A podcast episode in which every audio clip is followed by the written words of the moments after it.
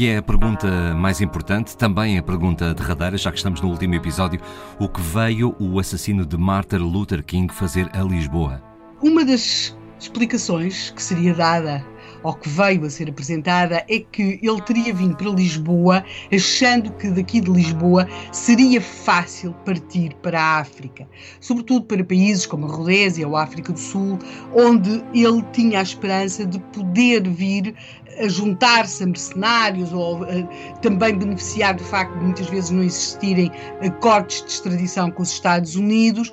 Ele, aliás, vai dizer que tinha um irmão em Angola, o que não é verdade, e Lisboa, sobretudo, talvez lhe tenha parecido como uma plataforma que o colocaria mais facilmente em África, onde então ele achava que poderia beneficiar uh, de proteções várias, seja junto de grupos de mercenários, seja também por causa do ponto de vista legal de alguns desses países não terem acordos de extradição com os Estados Unidos. Agora, o que é que, aquilo que ele faz em Lisboa, de alguma forma, pode corroborar esta sua tese, não a de que tinha um irmão em Angola, mas a de que teria mesmo tentado partir para a África. Sabe-se que ele terá tentado eh, procurar um, um, navio de Lisboa à época, como sabe, partiu muitos navios para a África, que ele terá procurado saber se seria possível embarcar num desses navios. Uh, por outro lado, terá também eh, contactado a representação diplomática do Canadá com vista a fazer uma, ao que ele dizia, uma correção no seu passaporte que teria ali um erro. Como se sabe, portanto, ele é um falsificador, até podia estar a tentar mais alguma coisa em matéria uh, dessa documentação, mas seja como for, em Lisboa, a dado momento, ele deixa de ter dinheiro e provavelmente sem dinheiro perceber que não pode continuar em Lisboa por muito mais tempo e resolve voltar a Londres. Ele vai voltar a Londres e uh, em Londres uh, vai fazer uma chamada telefónica que lhe que foi fatal na sua perseguição, na medida em que ele faz uma, uma chamada para um jornal, porque estava interessado em, na, no, em anúncios sobre recrutamento de mercenários para a África.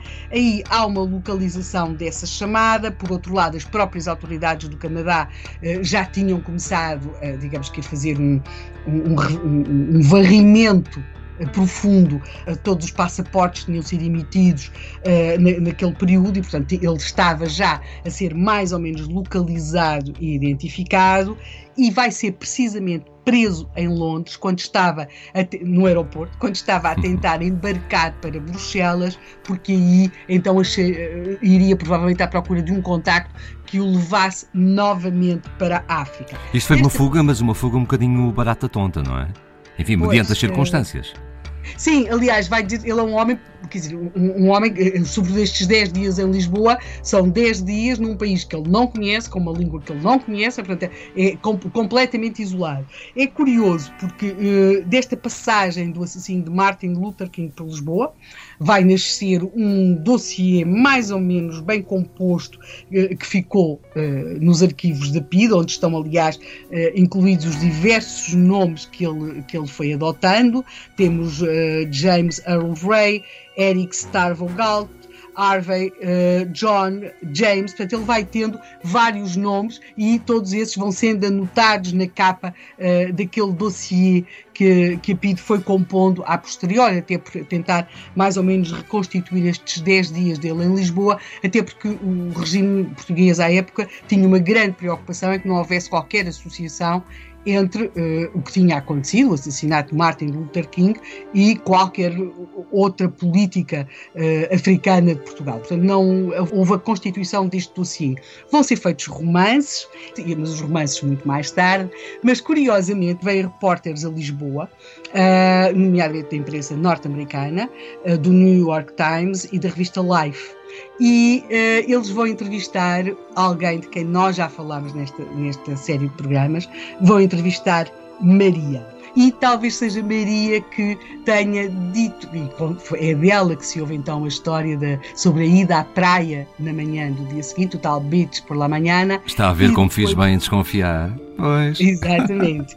E, curiosamente, é talvez com dela a frase, e é dela a frase, com que vamos acabar o programa desta semana, quando lhe falaram dele, quando ela falou daquele que para ela era tão só Raymond, um homem que ela vai descrever como bonito, e ela vai dizer: só espero que ele não se tenha metido em trabalhos. Mas meteu-se, minha cara, meteu-se. Exatamente. Aliás, já estava metido em grandes trabalhos quando a encontrou no Texas Bar a 8 de maio de 1968.